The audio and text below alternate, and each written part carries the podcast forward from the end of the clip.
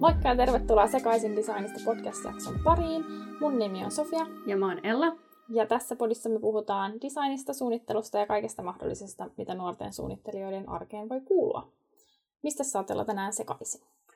No, mä oon tänään sekaisin siitä, että siis tällä viikolla olisi tarkoitus viimeistellä nyt viimeiset maisterikurssit, joka on aika silleen jännittävää. Mm, mm. Mutta tota, sen kautta ehkä vähän sellainen sekava tunne, kun on tietyllä tapaa tosi makeeta, että opinnot alkaa nyt niinku olemaan loppusuoralla ja kohta, kohta olisi tarkoitus sit valmistuu. Mutta sitten samalla niin on vähän semmoinen identiteettikriisi, että nyt pitäisi sitten jotain muka osata ja ei voi enää niinku nojautua sen puoleen sanomalla, että hei, mä oon opiskelija, että mä vasta niinku opettelen asioita, vaan nyt, niinku, nyt on sitten joku uusi mm. ihmeellinen edessä.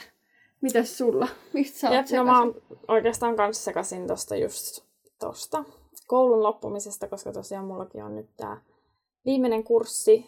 Ja sitten no, mulla on tietysti toi gradu vielä aika tosi kesken. En mm-hmm. sitä melkein aloittanut, mutta, mutta kyllä se tästä. Ja Oliko se tarkoitus saada se toukokuun aikana? Ai toukokuuksi vaan? Joo, se oli se plan, mutta ehkä mä nyt otan aika lisää ja palataan sen sitten syksyllä. Joo. Koska me ei, ei siinä oikein mitään järkeä, että me sitten yritän tehdä sen kauheassa kiireessä. Ja niin, sitten... turha kiirehtii. Niin, ja kun ei oikeasti ole mikään niin kuin hengenhätä, Jep. niin sitten ei silloin niin väliä. Ja sitten itse asiassa mä tein tänään sellaisen kyselyn, mikä tuli postissa, missä kysyttiin, että kuinka kauan on niin kuin opiskellut. Niin sitten mä laskin, että mulla tulee niin kuin 20 vuotta täyteen wow. opiskeluista. Niin tuli aika hassu fiilis, että oikeasti mä oon niin kuin mun koko elämän käytännössä opiskellut. Mm. Niin mitäs nyt sitten? Toi on kyllä ihan crazy. 20 vuotta, se on niin kuin ihan valtavasti, valtavasti. Se ei ole edes vielä niin kuin kolmatta. Tai siis sä oot käytännössä kaksi, siis yli kaksi kolmasosaa sun elämästä mm. opiskellut. Niin. Jep. Joka on mun mielestä tosi hassua, koska kun miettii niitä kaikkia asioita, mitä oikeasti vuosien aikana niin kuin on opetettu, niin en mä tiedä muistaaks mä yhtään mitään jostain niin kuin peruskouluasioista tai tollasista, niin kyllä se on aika hassua, miten niin kauan on opiskellut. Vaikka mm. tietysti tämä koulu nyt on ollut viisi vuotta, joka on aika pitkä, ja sitten mulla oli kahden vuoden niin kuin, toinen tutkinto tässä alla, että se nyt tietysti pidentää tota, mutta silti 20 mm. vuotta. Mm, jep. Siis mieti, kun meistä silloin, kun me synnyttäis, niin tehtäis semmoiset kloonit, ja sitten me pystyttäisiin no, elää omaa elämää ihan niin kuin oman elämän tavoin, käydä peruskoulut ja kaikki muut tällä tavoin, mihin, mihin, tai miten ne on niin kuin meille opetettukin, mm. mutta sitten tämä meidän klooni, niin joko laitettaisiin johonkin sille, että se ei tekisi mitään, tai sitten sille opetettaisiin näitä asioita sitten jotenkin just ihan eri perspektiivistä, ja sitten aina kun sulla tulisi, no mä en tiedä, sitten aina kun sulla tulisi vähän niin kuin se fiilis, että okei, että osaaks mä mitään, niin sit sä voisit verrata itse siihen sun klooniin. Mutta sitten taas toisaalta, jos se sun klooni oiskin sen toisen opetusmenetelmän ja tavoin mm. Vähän niin kuin oppinut paremmin, niin olisiko se sitten ehkä vähän masentavaa? Niin, niin, toi on ihan mielenkiintoinen ajatus, koska musta jotenkin, tai niin, no kyllä niin kuin Suomen koulutusjärjestelmä ja muu niin on kyllä tosi hyvä tai silleen, mutta sitten jotenkin aina välillä miettii, että, että oppiiko niitä oikeasti käytännöllisiä asioita. Niin kuin. Tai mitä jos lapsesta opetettaisiin sellainen, että se oppisi kaiken niin kuin elämän kautta. Mm. Tai sille eri tavalla. Niin se olisi kyllä ihan mielenkiintoista nähdä, että niin. minkälainen ihminen siitä sitten tulisi. Koska kyllähän kaikista peruskoulusta ja kaikesta, niin eihän se ole vaan sitä, että sä opiskelet sitä matikkaa, että paljon on yksi plus yksi, tai niitä niin kuin lukeen tai kirjoittaa tai muuta, että se on paljon muutakin niin kuin just niin kyllä, et, elämäntaitoja, niin kuin, että miten sä Jep. kommunikoit ihmisten kanssa ja käyttäydyt ja sellaista. Jep. Niin, jep, ja kyllä niin kuin on, on siis tosi mielenkiintoista aina just tähän kyseenalaistaa, että miksi asiat tehdään niin kuin ne tehdään, ja varmasti siihen löytyy täysin looginen syy, että miksi mm, peruskoulut mm. ja opetus ja ylipäätänsä on mitä on. Mutta tota, no mut vähän niin kuin sama menisi ehkä tietyllä tapaa siis samaan kategoriaan se, että nyt päiväkodeissa ja tarhoissa ja niin kuin nämä lapsen niin kuin ensimmäiset vähän niin kuin kontaktit semmoisessa ympäristössä, missä ehkä harjoitetaan jotain mm. tai opetetaan, niin nythän on tullut voimakkaasti tämä tämmöinen niin kuin tunnepohjainen kasvatus. Mm-hmm. Tai tämä tällainen, joka mun mielestä Jenkeistä rantautuu nyt Eurooppaan kovalla vauhdilla ja on varmaan rantautunutkin, mutta siis just se, että niinku tunteiden kautta opetetaan asioita, että oikeasti sitten niinku siellä, kun lapsi alkaa ymmärtämään, että olen vihainen tai pahoitin mieleni jostain tai satutin jotain, niin niihin oikeasti niin kuin ns. paneudutaan ihan eri tavalla ja käsitellään niitä tunteita.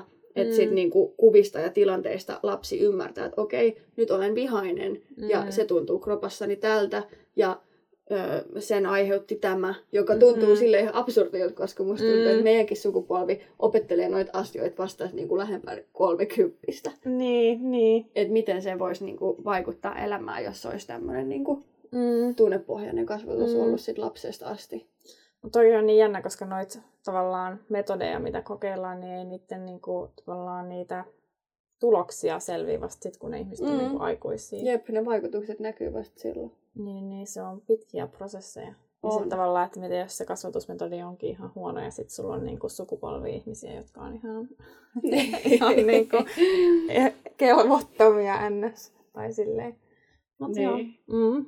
Jep. Eihän sitä tiedä, mihin tämä maailma on menossa. Ei, ja siis kyllä on tosi mielenkiintoista, että, että koko ajan asiat, asiat kehittyy ja jokainen sukupolvi on tosiaan sit ihan erilainen Mm, ja toisistaan poikkeava. Ja sitten se on aina mun mielestä mielenkiintoista just se, että miten se löytyy se tasapaino sitten eri sukupolvien ja ikäryhmien väliltä. Mm, mm. No jos mä vertaan mun siskoon, mua on viisi vuotta tai neljä ja puoli vuotta about nuorempi, niin kyllä meidänkin niin kun, ajatusmaailmat on aika erilaiset. Tai siis silleen, että Mm. huomaa, että se on kasvanut vähän eri niin kun, Mm. aikakaudella kuin mä Mm. esimerkiksi. Siis jep, jep, tai siis ihan jos vertaa vaikka omiin vanhempiinsakin, niin Mm. on paljon tota, eroavaisuuksia tietyissä Mm, asioissa. mm, mm.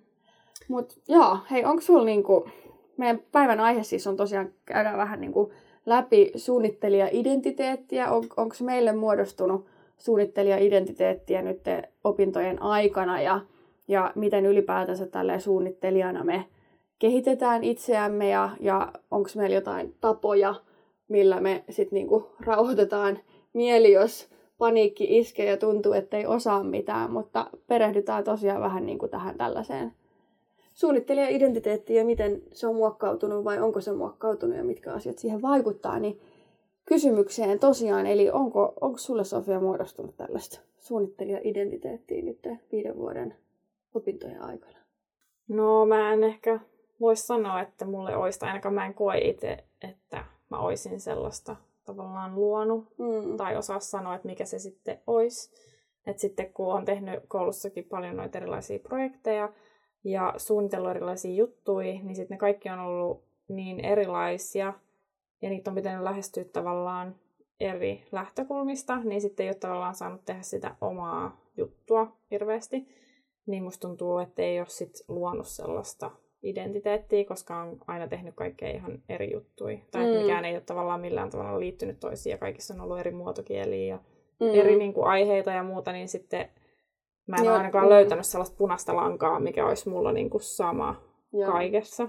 Varsinkin niin kuin kalusteissa, niin musta tuntuu, että mulla on ollut sellainen joku juttu, mitä mä oon halunnut tehdä, mutta sitten ne kurssit on aina ollut sellaisia, että pitää tehdä joku tietyn tyyppinen tuoli, ja sitten mikään mun olemassa olevista ideoista ei ole tavallaan mennyt siihen, mutta mä oon väkisin yrittänyt saada niitä mun Mm. ideoita sinne, ja sitten se loppupeleissä niin ei ole ollut sen kurssin tavallaan tarkoitus, niin sitten loppupeleissä en mä ollut tyytyväinen oikein mihinkään mun Mm. kalusteisiin tai silleen, niin sitten jotenkin kaipaisi sitä, että saisi tehdä jotain omaa ja keksiä niitä omia juttuja Mm. ehkä, niin sitten pystyisi löytämään sen Mm. oman identiteetin. Niin, ja tohonkin just sit se, mitä me mun mielestä puhuttiinkin jossain aikaisemmassa jaksossa, se, että mihin niinku erikoistuu, ja tullaan puhua tässäkin jaksossa vähän myöhemmin, mutta se, että kun totta kai opinnot on aika silleen laaja skaala kaikkea, jotta niinku ns. näytetään, että mikä kaikki on Mm. mahdollista, niin se on just vaikea tietyllä tapaa sieltä opintojen aikana jo vähän niin kuin erikoistuu johonkin. Totta kai niin kuin helposti se on just vaikka tila tai kalusteet, mutta sitten kalusteissakin, niin kuin, että et jo- joitain voi kiinnostaa se niin kuin vaikka metallipuoli enemmän kuin puupuoli. Mm. Mm. Ja sitten niin kuin sä et pysty niitäkään välttämättä saada kumpaakaan mm. kovin hyvin haltuun, koska niin kuin, jos sä oikeasti haluat oppia puu, puusta tekemisen, niin sun pitää olla siellä pajalla niin kuin hitto koko ajan. Mm. Et se, että jos sä yrität sitäkään jakaa niin kuin puu- ja metallipajan välillä, niin. Niin, niin sä et saa sitä erikoistumista sit niin kuin tietyllä tapaa kumpaakaan tarpeeksi. Mm. Niin ymmärrän siis käytännössä tuon sun pointin tosi hyvin. Ja just se, mitä sä sanoit, että kun kaikki kurssit on sitten taas ollut niin erilaisia, aina hypätään niin kuin ihan uuteen mm, maailmaan mm. ja sitten se on vaan semmoinen pintaraapasu siitä mm. aiheesta tai tekniikasta tai jostain muusta. Että se ei ole semmoinen niin kuin, ehkä ideaali jatkumo niiden niin, kurssien niin. ja tekemisen välillä. Jep. O, miten sä koet, että onko sulle syntynyt omaa identiteettiä? Mm, no siis jotenkin, jos niin kuin nopeasti vastaisi, niin ei. Mutta sitten tässä nyt, kun pohdin tätä, niin jaksoa varten siis, niin on mun siis käytännössä joo. Siis kyllä mä niinku tiedän, että nyt opintojen jälkeen, että mua just kiinnostaa enemmän tilasuunnittelu kuin kalustesuunnittelu. Kun mä yleisesti voi sanoa, että mua kiinnostaa niinku suunnittelu, mutta sitten jos mennään siihen konkreettiseen tekemiseen, niin sitten mua kiinnostaa enemmän se tilasuunnittelun tekeminen. Et kalusteita mun mielestä on niinku tosi mukava suunnitella ja miettiä, mutta mm. sitten ne yksityiskohdat kalusteissa ei ole niin, kuin niin mielenkiintoisia mm. kuin sitten taas mm. tiloissa, koska tilat on sitten taas niin kuin, se on niin paljon isompi kokonaisuus. Mm, no mulla on vähän sama. Mm, mutta kyllä mä niin kuin, tietyllä tapaa on sit ihan vielä sit sekaisin sit taas, jos mennään, että mikä se mun tilasuunnittelijan identiteetti mm. on. Että et mä pidän ja nautin monista asioista ja tämä pätee kyllä niin kuin elämässä siis moni, että ei, ei tarvi olla vaan se tilasuunnittelu, vaan vaikka niin kuin ylipäätänsä luovat ja taiteelliset asiat, niin on hirveän moni asia, mikä mua kiehtoo ja, ja mitä olisi kiva tehdä enemmän. Mutta sitten just se, että sieltä pitäisi kuitenkin ehkä sit löytää joku tai rajata sitä jotenkin. Mm, mm. Mutta, mutta ehkä se sitten se lähtee se identiteetti just siitä omien arvojen ja mielenkiintojen kiintoon mm. kohteiden. Musta tuntuu, että se vaan pitää päästä niinku konkreettisesti tekemään. Tai mm. mullakin niin en mä ole niinku sellaista suunnittelu hommaa tehnyt, mitä mä tavallaan koen suunnitteluhommaksi. Että joo, mä suunnittelen keittiöitä näin, mutta mä en mm. koe sitä varsinaiseksi niin kuin siksi duuniksi, mi- mihin mä tavallaan valmistuisin. Mm. Niin, niin mä haluaisin tehdä sitä työtä silleen kokoaikaisesti, että sitten pääsisi tavallaan kiinni siihen, koska en mä ehkä tiedä tai osaa mm. sanoa, minkälaista se oikeasti on se tekeminen.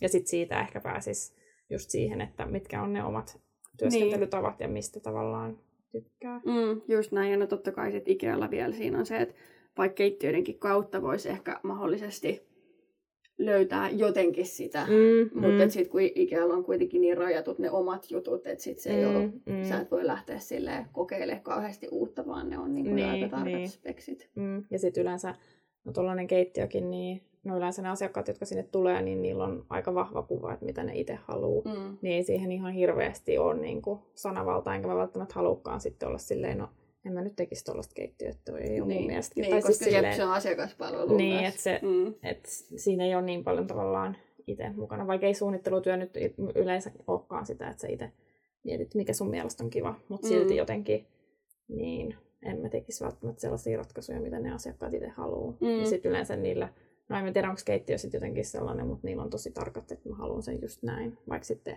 olisi idea tehdä se eri tavalla, mutta sitten ne on niin kuin, päättänyt, että hän haluaa tällaisen mm. keittiön, niin sitten se, en mä siihen voi kauheasti mitään niin, sanoa. Niin, no se on kyllä myös tosi mielenkiintoista, että miten sä löydät suunnittelijana tietyllä tapaa sen tasapainon just asiakastilanteissa, koska asiakas on aina oikeassa mm. ja tehdään niin kuin asiakkaalle tai ainakin niin kuin musta tuntuu, että me mm, molemmat mm, koetaan se niin kuin suunnittelijoina, että, että ei ole kyse, että haluamme tehdä oman mm. näköisiä asioita asiakkaille, vaan että asiakas tietää, mitä haluaa ja hänelle tehdään se, mutta sitten kuitenkin suunnittelijoilla on se vastuu siitä, että, että me tiedetään, miten jotkut asiat voisivat olla vaikka kestävämpiä tai mm. niin kuin klassisempia tai siis jotenkin sille enemmän vaikka aikaa kestäviä tai fiksumpia tai budjetillisesti ystävällisempiä mm. tai mitä ikinä ja, ja mahdollisesti just niin kuin No joo, mutta et, et miten sä niinku sitten, mikä se on se hieno niin, raja niin. just. Ja mutta miten sä niin just sanois, niin kuin asiakkaalle, että jos, tai sekin, että jos nyt suunnittelee jotain keittiöä ja se on niin kuin oikeasti aika hirveä, mm. että siinä ei olisi niin kuin mitään järkeä, mutta sitten se asiakas on päättänyt, että hän haluaa juuri sellaisen keittiön, mm. niin miten mä nyt sitten sanon sille, sille, että sitten jos sen kaverit ja muut tulee sinne kylään ja ne ihmettelee, että miksi sillä on tuollainen keittiö, ja sitten sanoo, että se on suunniteltu tuolla ja tuolla, että toi Sofia suunnitteli mulle tällaisen, niin sitten ne on vaan silleen, että no mä en kyllä ikinä halua tuolle Sofialle mennä, jos se tekee tällaisia keittiöitä, niin sitten tavallaan miten mikä on se sun suunnittelijan vastuu, että missä vaiheessa sun pitää vaan sanoa, että, että ei, mä en tee mm. sulle tällaista. Tai niinku. Niin, niin, se on mm. kyllä ihan totta kans. Mutta sitten toisaalta niinku myös sit se, että et suunnittelijoilla on ihan mielenkiintoinen, niinku, tai se rooli on ihan mielenkiintoinen, koska kyllähän me ollaan sellaisessa omassa kuplassa. Ei voi niin kuin ajatella, että asiakas ymmärtää ajatella samalla tavalla just kuin me mm. ajatellaan, koska me seurataan asioita, me tiedetään todella paljon enemmän kuin perustavikset, mm, jotka just mm. vaan tulee vaikka sinne sullekin mm, niin kuin, haluaa ihan peruskeittiön. Ne ei niin kuin, tiedä edes paremmasta, niin ne ei osaa käytännössä edes kuvailla sulle sitä parempaa. Mm, että mi- mm. miten sä löytäisit sit sen sun tavan lähestyä häntä niin, että sä pystyisit ne sun ideat ja ehkä niin toimivammat tavat esittämään hänelle niin, että hän ymmärtää ylipäätänsä mm. ne. Ja sitten, että siitä ei tule sille asiakkaalle sellainen niin kuin, ns. hyökkäävä fiilis tai sellainen, niin kuin, koska jotkut voi ottaa sen tosi niin niin. henkilökohtaisesti niin. sitten, jos ja sit, sanoo, että ei. Jep, ja sitten kun mekin kuitenkin, meillä on aika semmoinen no visuaalinen näkemys tosi moniin asioihin, että, että niin kuin jos joku näyttää meille jonkun moodboardin, mm. niin, niin me ei nähdä sitä silleen, että okei, no tuossa yhdessä niin kuin seinässä on vaikka joku mikäli tietty taulu, mm. tai tiedätkö joku vaikka tietyn tyylinen taulu, mm. niin sitten niinku me ei ajatella sitä, että aa okei, okay, eli nyt toi ehdottaa meille, että just tollanen taulu tulee tänne meidän tilaan, koska mm. sitten taas moni niinku maallikko öö, periaatteessa olettaa, että se mitä hänelle näytetään visuaalisesti on juuri exact se, mm. mitä mm. olet mm. ehdottamassa. Eli niinku, kun ei ole kehittänyt sitä sellaista visuaalista mm. niinku, näkemystä ja ajattelutapaa, niin sit se on tosi vaikea löytää se balanssi siinä, koska te puhutte ihan eri kieliä. Niin, niin. Ja sitten niinku, että et miten, miten hitossa se tekee. Musta tuntuu, että tämä on niinku tosi monen suunnittelijan, tai varmaan siis kaikkien suunnittelijoiden niinku, öö, ongelma tai haaste, mm. koska siis käytännössähän niinku, vaikka meidänkin alalla, niin kyllä ne ihmiset myy visuaalisuus edellä niitä mm, asioita. Mm. Että okei, okay, tuolla suunnittelutoimistolla on tuommoinen tyyli ja mm. toi suunnittelija käyttää tosi paljon luonnonläheisiä materiaaleja, luonnonvärejä, mm. tiedätkö, että okei, okay, mä haluan mennä tonne, mutta sitten, että ymmärtääkö ne loppujen lopuksi ihan kauheasti syvempää, niin, niin se jää sitten taas niin. suunnittelijan vastuulle kertoa tarkemmin. Niin, niin, jep. Mutta joo, tämä oli pitkä, pitkä alustus tähän, mutta ehkä nyt kun puhutaan identiteetistä, niin määritellään tähän alkuun vielä, että mitä siis identiteetti, mistä se koostuu ja mitä se ylipäätänsä siis tarkoittaa. Eli identiteetti tarkoittaa ihmisen yksilöllistä käsitystä itsestään. Ja identiteetin perustana ovat ihmisten omat persoonallisuudet, ominaisuudet, jotka voi kuitenkin elämän aikana muuttua tai kehittyä pääosin vuorovaikutuksessa muiden ihmisten kanssa. Eli se koostuu siis siitä, että mitä just sun arvot on, mitkä sun kiinnostuksen kohteet on, helposti just myös, että, että minkälaisten ihmisten kanssa sä oot tekemisissä, niin teillä yleensä tietenkin kohtaa arvot, tai mm, ne arvot mm. muuttuu siihen suuntaan enemmän, minkälaisten ihmisten kanssa sä pyörit tai teet töitä tai muuta. Jep.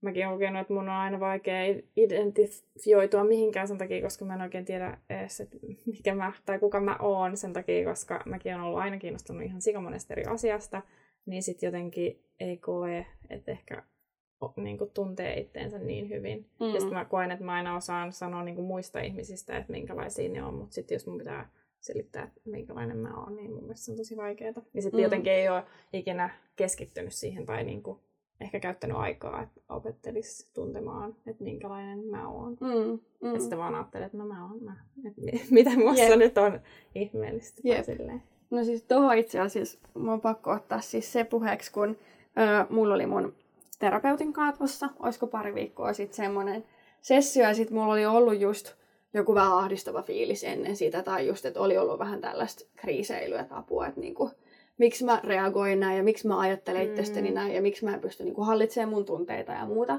Niin sitten se kysyi multa just, että no, et, et Ella, että kuka Ella on? Mm. Niin siis mä alkoin ihan nolottaa, koska mä olin vaan hiljaa. Mm. Mä olin vaan hiljaa, tiedätkö, minuutti. meni puolitoista minuuttia, sitten mä olin silleen, että, että mun on kyllä niin kuin pakko sanoa, että mä en osaa vastaa tohon. Mm. Joka oli jotenkin aika niin kuin iso shokki. Ja, Mm. ja sitten niin kuin mä sit sen jälkeen vaan sanoin, että, että mun on ehkä helpompi lähestyä sitä silleen, että, että mitä mä niin kuin toivon, että muut haluaa, että mä oon. Mm. Ei, ei siis tietenkään siis silleen, että menen se edellä, mitä muut toivovat, että haluaa vaan enemmän just, että miten mä haluan näyttäytyä mm. muille. Mm. No tollain se on ehkä helpompi ajatella. Niin. Ja sitten sieltä tuli niinku tosi kivojakin asioita, Mm. mm. mitä mä pystyn itsestäni mm. sanoa, mutta et se, että kun mut kysyttiin silleen tosi kylmästi, että et kukaan Ella. Mä olisin, että no en minä helvetti tiedä. Mm. Että tää mä vaan, niin kuin sekin sanoin, Mm. mm. mä oon vaan mä. Niin. Tällä mä nyt menen. Niin, nyt mä oon. Joo. Mm, mm. Et en mä. Joo. Mm, mm. Mutta tav- tavallaan aika hassua, että sä kumminkin sanoit, tai et osannut sanoa mitään, koska sä oot kumminkin tutustunut itseäsi enemmän. Tai siis niinku, mm. Mm. niinku lukenut kaikenlaisia kirjoja ja muita, niin mä olisin ehkä olettanut, että sulla olisi ollut niinku, että di-di-di-di-di. niin, niin oon mä tehnyt noita harjoituksia paljon Mm. mm. just, mutta mut ehkä sitten se tuli jotenkin niin puskista. Mm. Mm, mm. Että sitten sekin, kun yleensä jos mä vaikka teen jonkun harjoituksen, että mä kirjoitan vihkoon jotain Mm, mm, mm. itsestäni, niin sitten mulla on se semmoinen rauhallisuus ja ajatteluprosessi mm. ja se jotenkin, että mä pystyn katsoa eri perspektiivistä. Mutta sitten kun me oltiin siinä Zoomissa, se vaan katsoi ja tapitti mua se mun terapeutti. Ei lähde nyt mitään. Mm. Mutta Mm, joo, mm. mut kyllä sekin kertoo sit siitä, että ehkä tällä hetkellä on vähän menossa semmoinen jotenkin vähän epävakaa tilanne just siitä, Mm, että, mm. että ei ole ihan varma itsestään. Mm. Ja siihen varmaan vaikuttaa just tämä, Mm. että on valmistumassa ja Jep. no ylipäätään koko maailman tilanne. Siis Mm, mm, silleen, no että varmasti. mikä ei ole normaalia tällä hetkellä. Jep. Mutta tähän, tämä on aika hyvä siis öö, tämmöinen pohjustus myös nyt tälle seuraavalle aiheelle, joka on hirveän iso osa nykyään just ehkä, ja tietynlainen ongelmakin siinä, että miten sitä identiteettiä itse, it, itsellensä muodostetaan, on se sitten luovalla alalla vai ylipäätänsä millä alalla tahansa, mutta siis huijarisyndrooma. Ja tästähän on puhuttu, musta tuntuu aika paljon viime vuosina, ja niin kuin pelottavan moni kokee tätä.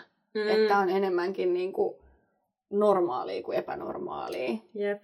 Et jotenkin, ja musta tuntuu, että tosi moni siis nuori ja varsinkin siis korkeasti koulutetut ihmiset niin kokee sitä, että et ei osaa eikä ole Mm. pätevä ja niin kuin pelkää, että on huonoja, vaan että kaikki näkee jotenkin väärin sut. Mm. Mm, mm, mm. No monesti sitä okei itsellekin, että fake it till you make it. Niin, niin, joka siis käytännössä mun mielestä on niinku, se on ihan kiva, siis hyvä asenne, Mm, mm, siis silleen, mm. että mä tykkään siitä, koska sit just, että monesti kun sä opettelet uutta, niin sun pitää vaan luottaa itseesi, että vaikka mm, sä Mm, nyt et mm. osaisi sitä täydellisesti, niin sä pystyt sanoa itsellesi, että joo joo, että kyllä mä osaan tämän. Mm, Ja jossain mm. vaiheessa sit osaat sen. Mm. Mutta sitten just se, että jos sä oikeasti, että kyllähän mekin molemmat tiedetään, me ollaan hitto opiskeltu kolme vuotta, ei kun siis anteeksi viisi vuotta, ja ö, ollaan molemmat niin kuin enemmän tai vähemmän alan töissä kuitenkin mm, ja tehty, Mm. niin kyllähän me nyt tiedetään, että me osataan. Niin.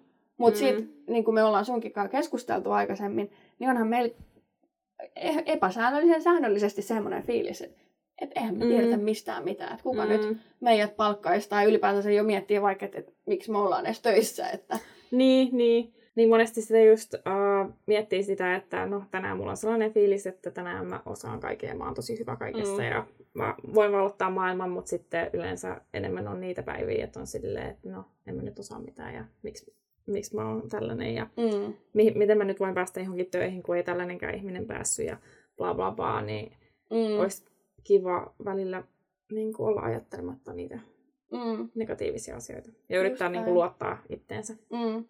Ja no sit sekin on niinku tosi mielenkiintoista siis töihin tai töissä hakemisesta, että totta kai siis sillä osaamisella on hirveän iso vaikutus, mutta kyllä niinku myös monissa yrityksissä niin sillä ihmisen ihan semmoisella persoonallisuudella Mm. on ehkä vielä jopa painavampi merkitys, koska siellä just oletetaan tämä, tai olettamus on se, että okei, että jos tämä ihminen niinku muuten just arvomaailmaltaan ja muulta istuu sinne yritykseen, niin kyllähän oppii niin kuin Mm, käytännössä mm. sitten tarvittavat asiat, vaikka ei olisikaan niin kuin aikaisempaa kokemusta tai muuta.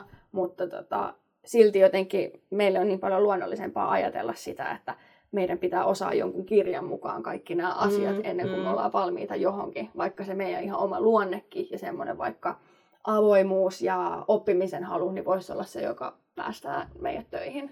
Jep, ja musta tuntuu, että se on sellainen yleinen niin kun, ajatusmaailma, mikä on ns. väärä, että jos työhakemuksessa lukee, että sun pitää osata niin kuin X ja X Mm. asiat, niin sit sä oot silleen, no okei, no en mä nyt osaa tehdä noita. Mm. Niin, Niin sit, sit sä jätät hakematta. niin, Mm. vaikka sen pitäisi olla just silleen, että okei, no mä en vielä osaa noita. Mm. Mm. Että mä varmasti sovin tuohon työympäristöön ja siihen porukkaan, että kyllä mä sitten siellä työ, töissä niin kuin helposti opin ne asiat. Tietysti sellaiset perusasiat pitää olla hallussa, mm. Mm. Mm. mutta sitten, että sä voi kaikkea osata Mm. kuin sä meet. Ja tietysti sitten mitä enemmän on kokemusta ja niin kuin, mitä kauemmin on ollut työelämässä mukana, niin sitä enemmän sitä saa ja sitten osaakin erilaisia asioita, mutta mun mielestä ei kannata olla hakematta jotain paikkaa sen takia, että siinä lukee, että sun pitää osata Mm. käyttää näitä ja näitä ohjelmia ja sun pitää osata tätä ja tätä. Ja vaikka et sä vielä osaiskaan kaikkea, niin kyllä mun mielestä silti voi hakea sitä duunia. Joo, ja, Ja siis kannattaa siis. Joo. Niin, ja sitten mun mielestä se tavallaan myös sen työn, tai niinku se, joka on laittanut sen Joo. työ sinne, niin mun mielestä niidenkin pitäisi vähän miettiä sitä, että, että vaikka niillä on nämä kaikki kriteerit, Mm. mm. niin se ei tarkoita sitä, että niiden kaikkien pitää osata se.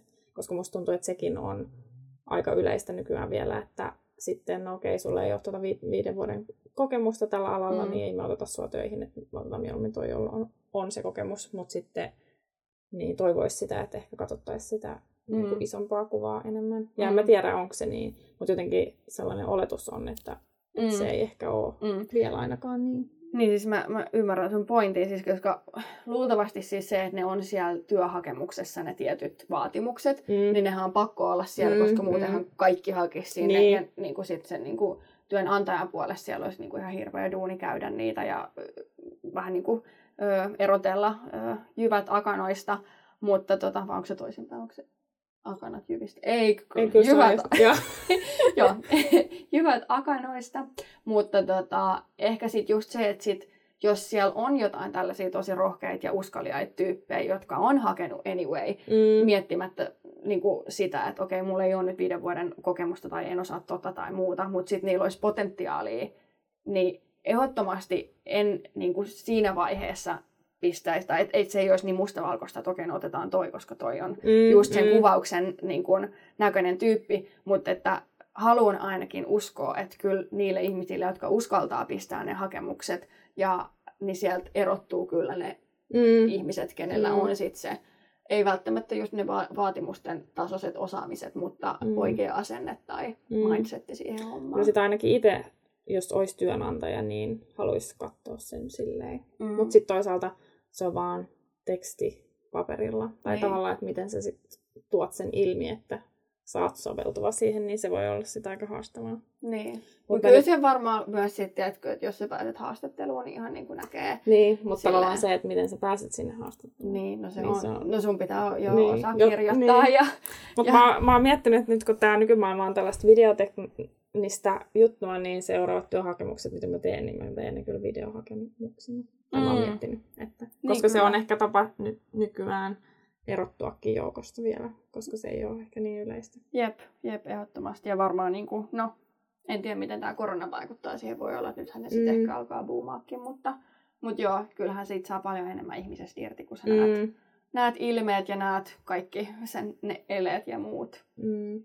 Mutta tota, vielä takaisin tuohon huijarisyndroomaan, eli siis luultavasti tämä myös, miksi se on niin hirveän yleistä ja just meidän sukupolvella, niin tota, on, on tämä tämmöinen, niin kuin, että pystyn kaikkeen, kaikki on mahdollista mindsetti, mikä on mun mielestä siis ihan mieletön juttu, että kyllä sit niin kuin pitää pitää kiinni, että niin kuin, ei just aseteta itsellensä jotain rajoja, että hei, et en mä osaa ja en mä pysty, en mä ikinä oppisi, koska niin kuin, sehän on susta itsestäsi vain kiinni, että, Mm. että mitä sä opit, jos sä oikeasti haluat, niin kyllä sä sen niin kuin, voit saavuttaa, mutta luultavasti se voi vaatia paljon enemmän töitä toiselta kuin toiselta ja Mm. se vaan vaatii sitä harjoitusta ja kokeilemista, mutta sitten se semmoinen niin kuin, kuitenkin, että hei, et kaiken voi oppia ja miksi sä kysyt multa ennen kuin sä katsoit Googlesta, Mm. niin kuin mindsetti, niin antaa paineita sit tietyllä tapaa myös paljon enemmän siihen, että, että pitäisi osaa kaikkia. Mitkä nyt on niitä tyhmiä kysymyksiä? Onko mä tyhmä, jos mä kysyn jotain ennen kuin mä oon Mm, googlannut sitä mm. tai yrittänyt etsiä? Tai sitten semmoinen multiosaaminen, että, että vaikka sulla on jo koulutus tuolla, niin sä haluat koulutuksen toisesta paikkaa ja sitten myös niin kuin kouluttaudut itsekseen omalla ajalla vielä siihen ja tohon ja tähän ja osaat vähän vielä vasemmalla kädellä tehdä Mm. jotain.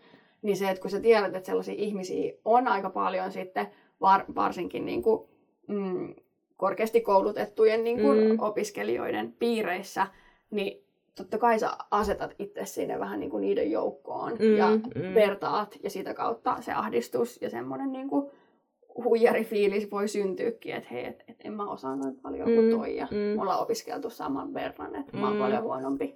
Jep. Mutta sitten kans hyvä muistaa just se, että onko se sitten sit tällainen genera- generalisti vai sitten spesialisti. Että sitten tavallaan, että onko se sitten oikeasti hyvä asia, että sä tiedät kaikesta kaikkea, mutta sitten sä et välttämättä ole kauhean niin kuin spesialisti sen aiheen tiimoilta, vai Mm. sitten onko se oikeasti tosi tosi hyvä jossain tietyssä asiassa.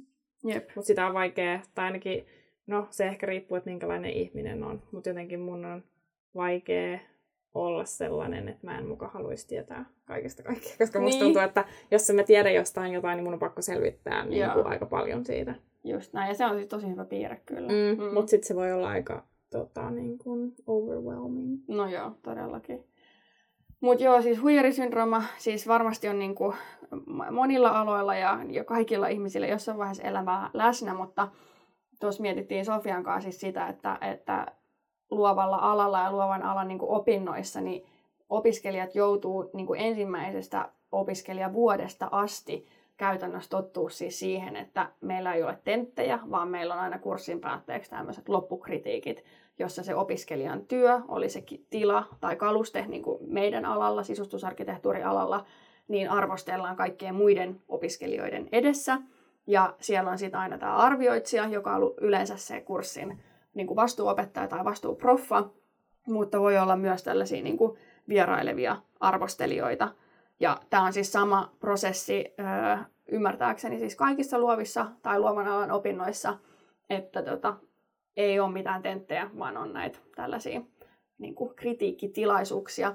Ja jotenkin itse koen ainakin, että niin kuin ihan toi sana kritiikki on mun mielestä aika negatiivinen ja se heti vähän niin kuin viittaa siihen sellaiseen, että no, sua tullaan kritisoimaan. Mm, mm. Ja kritisoiminen on yleensä negatiivista, totta kai senkin voi tehdä niin kuin rake, rakentavasti, antaa palautetta, mutta toihan niin kuin käytännössä on meidän alan opiskelijoilla, luovan alan opiskelijoilla niin kuin se the-hetki aina kurssiin, mm. että on se kritiikki ja saadaan palautetta, mutta sitten se voi olla myös aika kovaa palautetta, mitä sieltä niin. Niin. Kuin tulee. Niin. Tavallaan toi on niin kuin, aika hassu, jos miettii, että sä teet kauheasti töitä, et välttämättä saa ihan älyttömästi palautetta, ja sit sä meet, sit sä tavallaan sä odotat sen koko ajan, niin sit sä menet sinne kritiikkiin, missä sut niinku, tavallaan painetaan alas. En, se ei nyt aina mene silleen, mutta mm. Yleisesti ehkä jos se olisi joku muu sana kuin kritiikki, niin sitten se ajatusmaailma ei olisi sitä, että okei, nyt mä menen tonne ja mä saan sen mun tuomion tästä. Mm. Mm. Vaan sitten, että se olisi just joku katsel, katselmus tai joku niin kuin muu sana siihen. Niin. Niin. Että ehkä just toi sana saa siitä sellaisen pelottavan asian. Niin, jep.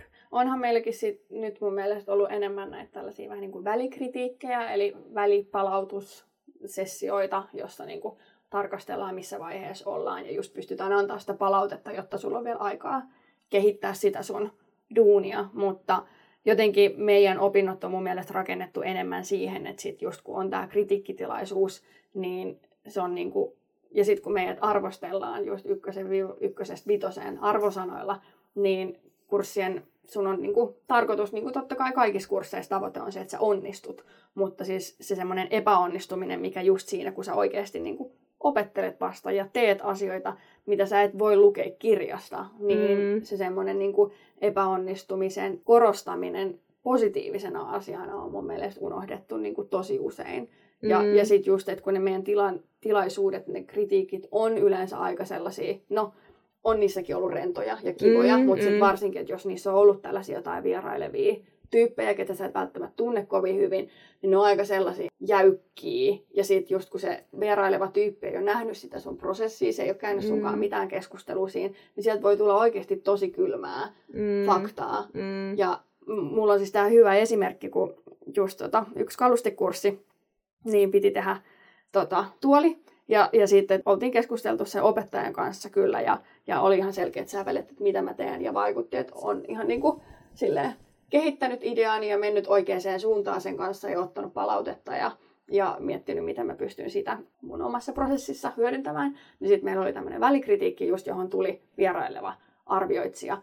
Ja sitten se vaan niin kuin on silleen, että niin no, sulta puuttuu tosta niin kuin kaikki tarpeellinen ja, ja näen ehkä enemmän itse, että olet nyt tehnyt tällaisen visuaalisen tutkimuksen ja unohtanut tämän toiminnallisuuden kokonaan pois, että olet vain noilla väreillä leikkinyt. Ja sitten mä olin vähän silleen, niin kuin, vaikka mä tiesin, että, että mun ei pidä ottaa niin kuin sen palautetta mm. silleen tosissaan, niin ai että mä olin huonona. Siis oikeasti mm, pari-kolme mm. päivää. Mm. No eihän toi ole ikinä kiva kuulla. Tai siis niin kuin varsinkin, jos sä oot nähnyt siihen ihan sikana vaivaa mm. ja sitten sulle tulee tollasta niin kuin... No joo, mä en sulle... ole nähnyt sikana vaivaa, mutta no, kuitenkin mut, niin, tehnyt mut, Niin, kumminkin työni. tehnyt jotain niin. ajatusmaailmaa ja sä oot itse tavallaan ollut tyytyväinen siihen. Mm. Niin eihän se ole. Tai varsinkin se voisi ehkä sanoa jotenkin toisella tavalla. Niin siis just se, että minkä takia sun pitää olla semmoinen, tiedätkö, niin kuin mm. pelottava hahmo, joka vaan tulee mm. ja sitten niin kuin Sä olet mm. että minä olen suunnittelija, olen ammattilainen ja kerron nyt nämä asiat niin kuin ne ovat mm. faktoina pöytään. Että et miksi et voi, niin kuin, miksi sitä asiaa ei voi jotenkin lempeämmin ilmaista. Että hei, että niin kuin, et hienosti sä oot suunnitellut tätä sun tuolia, mutta et sulla on tässä vielä aikaa kehittää sitä, että mm. jos mä olisin sä, niin mä ehkä tutustuisin vielä enemmän tuohon niin mm. muotokieleen ja kokeilisin erilaisia ratkaisuja. Mm. Ja sitten ehkä just antaa jotain esimerkkejä tai niin kuin kertoa selitys, että miksi, miksi sen mielestä se näyttää siltä, että sitä tarvitsisi kehittää. Mm. Tai miksi, miksi sen mielestä sä oot vaan niin kuin, miettinyt värejä vaikka. Tai mm. niin kuin, että mikä se on se asia siinä itse kalusteessa, että se tekee siitä mm. sellaisen fiiliksen. Mm. Mutta siinä me päästään taas just siihen, että kun meidän ala on niin haastava, ja siis luova ala yleensä, puhun nyt niin kuin vaan luovasta mm. alasta, mutta et, et kun ei ole oikeaa eikä väärää. Mm. Et siis mm. kun jokaisella suunnittelijalla ja jokaisella opiskelijalla on oma näkemys ja, ja just niin kuin omat kiinnostuksen kohteet, minkä kautta lähtee rakentamaan niitä ideoitaan. Ja ei, ei ole oikeaa eikä väärää. Mm, on tietenkin niin. siis ne niin. perusasiat, mitkä pitää niin kuin handlaa. Mutta sitten jos me mennään muotokieleen tai väreihin tai tämmöisiin asioihin, niin e, ei niihin ole oikeaa eikä väärää. Niin, niin. Et ehkä just joku rakenne tai tollanen, niin siihen on helppo antaa vihjeitä, mutta sitten just, että muotokieli mm. tai väri tai tollanen, niin ei, jos sä tykkäät jostain, niin en mä välttämättä tykkää siitä. Tai siis niin, silleen, niin. Et... En, enkä mä voi siitä sanoa, että okei, okay, no Sofia, että niin. ei, tosi tuolissa ei ole nyt oikein kiva, kun mä en tykkää tuosta niin. vihreistä. Niin, niin. Et, et, ei, ei, sä et voi kritisoida mun mielestä mm, tommosia asioita, mm. koska se on jokaisen suunnittelijan oma mm, asia. Mm, yep. Mutta, mut joo. Ja sitten to, toki näissä palautteissa on myös siis ehkä ihan yhtä paha kuin se semmoinen niin kuin, kritisoiva palaute, niin on tämä tämmöinen niin kuin höttöpalaute, tämmöinen mm. neutraali palaute, jossa vaan sanotaan, että Vähän niin kuin jos sä ajattelet hampparin, se hampparipalaute, että sit sun pitää aina sanoa alkuun jotain hyvää ja loppuun jotain mm. hyvää ja sitten se kaikki shitti sinne keskelle, jotta se ei kuulostaisi niin pahalta. Niin okei, okay, ymmärtäähän sen, sen että, että sitä pitää myös sanoa, mutta sitten se, että jos sulle joskus sanotaan pelkästään sitä, mm, niin mm. se on vielä pahempaa kuin se, että sulle sanottaisiin sitten taas niin kuin vähän rajummin niin, jotain. Niin, niin kyllä mä mieluummin otan sen niin kuin tosi huonon palautteen kuin sen, että näyttää tosi kivalta, että joo, mm. ihan, ihan hyvä, hyvin tehty. Jep, no jatketaanpa sitten. Niin. Hella sun vuoro. joo, ei se olisi mm, ihan kauheata. Mm. Mutta tota, Jep, mutta on se va- vaikeaa olla se ns. kritisoija. Mutta mun mielestä olisi hyvä, että jos meillä ei olisi vaikka numeroita, koska sitä aina miettii, että okei, no mun on pakko saada se vitonen tai nelonen, että jos mä saan kolmosen, niin sitten mä olin jo vähän niin kuin, mä en ollut ehkä niin hyvä, että mm. jotain oli mennyt pieleen. Niin sitten tavallaan, että jos sä saisit sitä huonoakin palautetta, niin sitten sulle ei tulisi sellainen fiilis, että, että nyt mä oon sen kakkosen arvoinen, mm. että mä en osannut mm. mitään. Vaan että se negatiivinen tavallaan tai se kehitettävä olisi niin kuin hyvä asia. Että okei, mä pääsin tähän tilanteeseen, mutta mulla on vielä näin, näin paljon opittavaa, niin sitten se ei olisi tavallaan epäonnistuminen, vaan se olisi joku asia, mitä sä voit kehittää. Mm. Koska sitten, jos sä saat sen kakkosen, niin sitten sulle tulee sellainen fiilis, että okei, mä oon niinku epäonnistunut ihan täydellisesti, mm. eikä siitä ole enää mitään paluuta tavallaan, mm. että se on se mm. kakkonen siellä ja that's it. Mutta sitten jos olisi vaikka, no en mä tiedä miten se sitten pitäisi ilmasta. Kyllähän se varmaan, tai siis pitäisi saada hyväksytty siitä kurssista, mutta sitten joku miinusmerkki sinne, että tai niin, joku, sekin joku on niinku, vaikea. Niin, niin. No ei se miinusmerkkikään ole kiva. Niin. Mut, kun, no silleen, että siitä ei välttämättä, tai saisi hyväksytyn, mutta sitten sulle jää se fiilis, että okei, että mä en niin kuin, tehnyt tai onnistunut tässä tehtävässä niin kuin, tosi hyvin, Mutta mut mä sain tästä paljon, mitä mä voin oppia lisää, mm. koska mulla on näin paljon kehitettävää. Jep. Tai silleen, että se negatiivinen, tai se niin kuin epäonnistuminen ei ole se negatiivinen asia. Niin just näin, se on niin kuin mun mielestä se, mitä pitäisi ehdottomasti korostaa, koska mekin tehdään sellaisia asioita, mitä, no ehkä joillakin on ollut jo, johonkin tällaisiin rakenteellisiin niin kuin, mm, asioihin jotain niin kuin koulutusta jo ennen kuin tulee vaikka, vaikka Aalto opiskelee sissariksi, mutta, mutta tota, sitten kun tosi moni on ekaa kertaa vasta niin kuin miettimässä niitä asioita, niin tietenkin ne epäonnistuu. Ja se on, niin kuin, sehän on se hienoin asia sitä prosessia, mm. koska se vaatii hirveämmät epäonnistumista ennen kuin sä onnistut. Mutta sitten just se, että et kun meillä ei jotenkin mun mielestä korosteta sitä epäonnistumisen tärkeyttä, vaan se on just se hirveä paine ja stressi, että okei, meillä on vain kuusi viikkoa aikaa saada joku täydellinen asia sinne. Ja sitten jos sulla ei ole sitä täydellistä kalustetta, joka on, tiedätkö, viimeistelty ja hiottu ja maalattu, niin sitten se näkyy saman tien siellä sun arvosanassa. Mm. Tai näin totta kai mm. tämä on niin kuin meidän opiskelijoiden nyt näkökulma ja paljonhan siitä on niin kuin, mm, puhuttukin siitä, että vaikka on näitä arvosteluperusteita, niin täyttääkö koskaan ne arvosanat, annetaanko niitä arvosanoja oikeasti niiden arvosteluperusteiden niin. pohjalta. Niin. Niin, koska sitten toisaalta niin en mä usko, että kukaan opettaja niitä kakkosia ihan hirveästi antaa. Että, en mä se... kuullut varmaan koskaan, että joku Niin, että sitten se on yleensä, no onko se nyt se vitonen, että se oli oikeasti tosi hyvä vai onko se se nelonen, että se niin, oli ja kolmonen, no joo, niin, kyllä kolmostakin. No kyllä kolmosta saa joo, mutta niinku, no mm. vitosta aika harvoin saa. Että sitten se on tavallaan, no oliko se nelonen, että se oli aika hyvä, mutta ei se kumminkaan täydellinen ollut, koska mikään ei ikinä ole täydellistä, Jep. vai onko se sitten se kolmonen, että siinä olisi ollut vähän vielä kehitettävää. Mm, mm. Niin sitten niin. Mm. Ja no sitten vielä tähän niin huijarisyndroomaan opintojen aikana tietty vaikuttaa paljon tämä tämmöinen niin hiljainen kilpailu, joka on niin kuin koko ajan läsnä opi- opiskelua.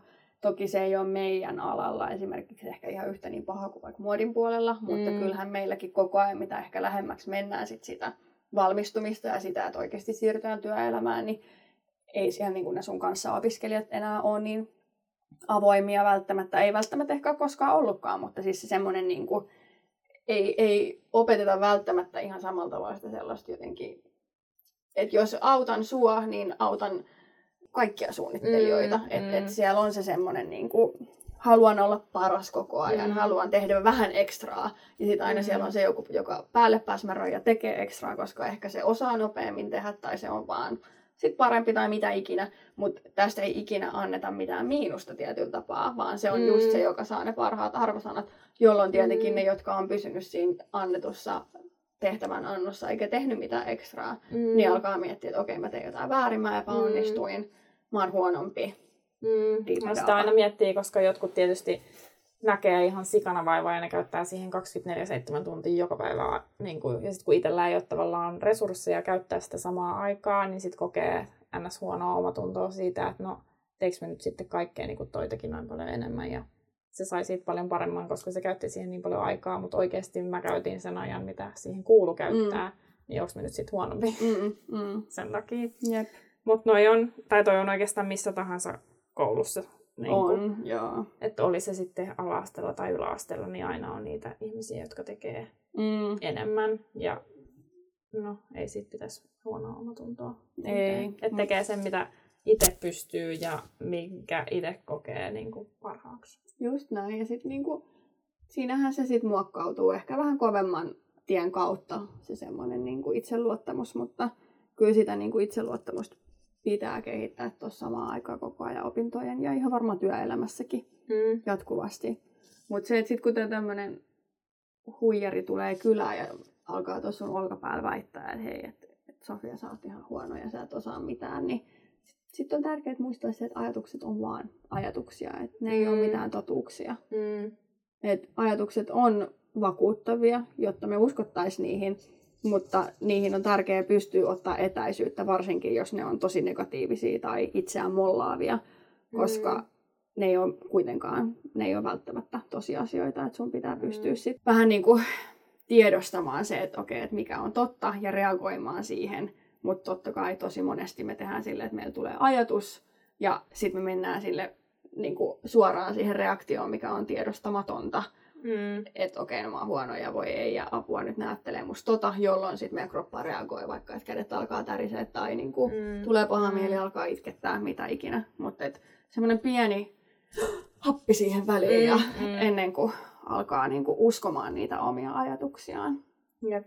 Mä koen, että mä oon itse aika hyvä siinä, että mä en ota kai, niin kuin oikeastaan mitään ihan hirveän niin kuin itteeni. Mm, tai no, oot silleen. sä ainakin paljon parempi kuin Mm. minä. Mutta mut sekin jo vaatii niin kuin harjoitusta. Mm. Tai mä en tiedä, mistä se on ehkä tullut. Niin voihan Tai se niinku- olla, että se on jotenkin sit, teetkö kaikki kasvatus ja Mm, jo, mm. jotenkin sitä persoonallisuutta. Niin, no mäkin olen niin monessa eri koulussa ollut ja niin monia eri kavereita tullut ja niin monia niin, niin kuin NS-kaverisuhteet vaihtunut ja tullut riitoja ja muuta, niin ehkä siinä on sit Mm. kehittänyt itteensä. Niin, jep. Ja siis, no mä oon hirveästi miettinyt, koska mä otan tosi helposti niin kuin itteeni. Mm. Enkä siis silleen välttämättä, että ajattelisin niin kuin muista ihmisistä pahaa, vaan se on aina just niin kuin semmoista Mm. syy, syytöstä niin kuin mua itteeni kohtaan. Ja yliajattelen niin kuin asioita. Just se, että apua, että okei, että niin kuin, mikä olisi hyvä esimerkki. Et mä unohdin kysyä joltain, mitä kuuluu, mutta sitten mä Mm. kysyin joltain toiselta, mitä kuuluu. Ja sitten mä ajattelen, että voi ei, niin että vitsi mä oon tyhmä. Okei, toi oli tosi huono esimerkki, mutta siis semmoinen, niin että, että ihan Mm. ihmeellisistä asioista mä aiheutan itselleni päänvaivaa. Mm. Ja sitten mäkin olen niin tosi paljon yrittänyt tehdä töitä sen eteen, just että et mä miettisin, että mistä hitosta se johtuu, että mä oon. Ei se ole herkkyyttä, vaikka musta on sitäkin paljon, mutta et, et onko se sitten joku semmoinen sieltä nuoruudesta, no on, siis mä oon ollut kutosluokalla, vitos-kutosluokalla koulukiusattu ja vaihtanutkin kouluun sit sen takia. Ja meillä on ollut aika pahat sellaiset ää, nuorten tyttöjen väliset riidat. Mm. Ja sellainen just, että et sä et koskaan tiennyt, kun sä menit kouluun, että et onko sulla ystäviä vai ei. Mm. Koska sitten siellä oli semmoinen semmoinen pieni jengi, jot- jotka niinku, niillä oli jotenkin niin iso vaikutus sit niinku meihin tyttöihin, että ne pysty kääntämään vaan muutamilla niinku Mm. mm. valheilla kaikki sua Mm. vastaan. Mm. Tai sitten seuraavan päivän se halusi olla sun paras kaveri, niin se oli sun Mm. paras kaveri. Ja sitten sä niinku sinisilmäisesti vaan uskoit sitä. Niin se semmoinen niinku manipulointi, mitä, missä on Mm. ollut mukana noin paljon pienenä. Ja sitten kun on ollut ihan hirveitä tilanteita, just jotkut riitatilanteet, että sä oot jatkuvasti joutunut selvittelemään jotain tilanteita, jonka joku toinen on aiheuttanut sun selän Mm. takana puhumalla pahaa susta tai selittämällä susta valheita. Niin musta tuntuu, että mulla on ehkä joku semmoinen niinku, siitä syntynyt sellainen konfliktipelko. Mm, mm. Ja, ja sit niinku, tai, tai näin mä oon niinku Mm. mm. itselleni sen nyt yrittänyt perustella, koska mä en niinku keksi kauheasti mitään muuta. Että varmasti joku semmoinen pelko tila Mm, mm, sieltä mm, mm, nuoruudesta mm. mm. tai pienestä tytöstä niin on niinku jäänyt ja, ja se vaivaa. Mutta yritän koko ajan harjoittaa Mm. sitä ja, ja päästä pois, koska kyllä mulla menee niinku hirveästi turhaa energiaa siihen, että mä Mm. pelkään tai, e- eikä se ole välttämättä pelko, mutta siis semmoinen Miettii niinku, liikaa. niin, yliajattelu. Mm. Mm. Yksi hyvä kirja kannattaa lukea, jos kiinnostaa tunteet tai tuollaiset, niin tunnelukot. Mm, joo, mä oon kuullut niistä tosi paljon. Niin se on ihan mielenkiintoinen. Tai mä kuuntelin noita tossa, kun äänikirjoja kuuntelen aina välillä. Mm, ja Niin niitä ole tosi paljon eri Joo, teemojakin? On joo. perheeseen ja parisuhteeseen ja kaikki. Joo, että mä sen parisuhteen jutun mä oon kuunnellut ja sit sen ihan perus ja sitten joku muukin. Niin ne on ihan mielenkiintoisia. Ne vaan vaatii aika, tai pitäisi lukea monta kertaa, että sä oikeasti Joo. niin ymmärrät. Mutta Joo. ihan tosi mielenkiintoisia, että kannattaa Joo. sekata. Ja tuohon mun pitää siis sanoa ylipäätänsä nyt kaikissa tällaisissa self-help ja itsensä kehittämis- ja itsensä tutustumiskirjoissa ja ylipäätänsä ehkä kaikissa tämmöisissä tietokirjoissa, niin paras tapa on just se, että sä eka luet sen aika nopeastikin läpi. Mm, Ja sit sä otat sitä aikaa ja luot Mm, sen, niin mm. että et viikossa yksi kappale ja pohdit tarkemmin sitä, Mm. koska sit, niin se, että jos sä haluat oikeasti sen au- kautta tehdä sitä muutosta, niin se vaatii aikaa. mm. No siinäkin on erilaisia harjoituksia ja muita, että niitä mä en olisi hirveästi tehnyt, kun se jotenkin tarvitset siihen sit varaa aikaa mm. ja niin kuin keskittyy. Mutta ainakin se, että tiedostaa jotain asioita, niin on oppinut tuntee itseensä silleen paremmin, että miksi reagoi tiettyihin asioihin tietyllä tavalla. Jep. Jep. Mm. No mut hei, tuleeko sul jotain vinkkejä, konkreettisia vinkkejä, että mitä sä itse teet silloin, kun sul tulee, jos sul tulee tämmöisiä fiiliksiä, että sä et ehkä luota ittees tai sä oot epävarma itsestäsi tai... No yksi, minkä mä kuulin, mun mielestä oli TikTokissa, niin yksi kertoi itseluottamuksesta, miten se ei ole sellainen asia, minkä voi vaan löytää, vaan eikä sitä tavallaan voi oppia, vaan se tavallaan sun pitää tuottaa se itse ja sitten sitä rupeaa, tai se oikeastaan tulee siitä, että sä vaan rupeat tunteen ja oppiin ymmärtää ittees ja rupeat arvostamaan tavallaan itseäsi itsenä. Ja sitten, koska mikään ulkoinen tekijä tai että sun tulot kasvaa tai muuta, niin se ei tee susta oikeasti itse varmaa, vaan se tulee niin kuin vaan siitä, että sä tavallaan luotat itteesi ja tiedät, kuka sä oot. Mm. Että se itse asiassa, että, tai se menee just päinvastoin, että kun sä alat tuottaa enemmän itsevarmuutta, niin sit sä alat myös saavuttaa enemmän asioita, koska sä luotat niihin sun omiin mm, kykyihin. Mm. Niin eli käytännössä siis sitä ei voi niin kuin oppia ulkoisten tekijöiden mm. kautta, vaan mm. just, että se on, niin kuin, se on oppimista itsesi kanssa. Mm. Ja just tätä tällaisia no erilaisten harjoitusten tekemistä ja reflektointia ja mm. keskustelua ystävien kanssa ja, ja vaan niin kuin nostamalla kissan aina välillä pöydälle. Mm. Ja no mulle yksi hyvä just on vaan se, että tee vaan, äläkä mieti. Mm. Et tekee eikä mieti, niin sitten se auttaa monessa. No se on kyllä ihan totta, jep.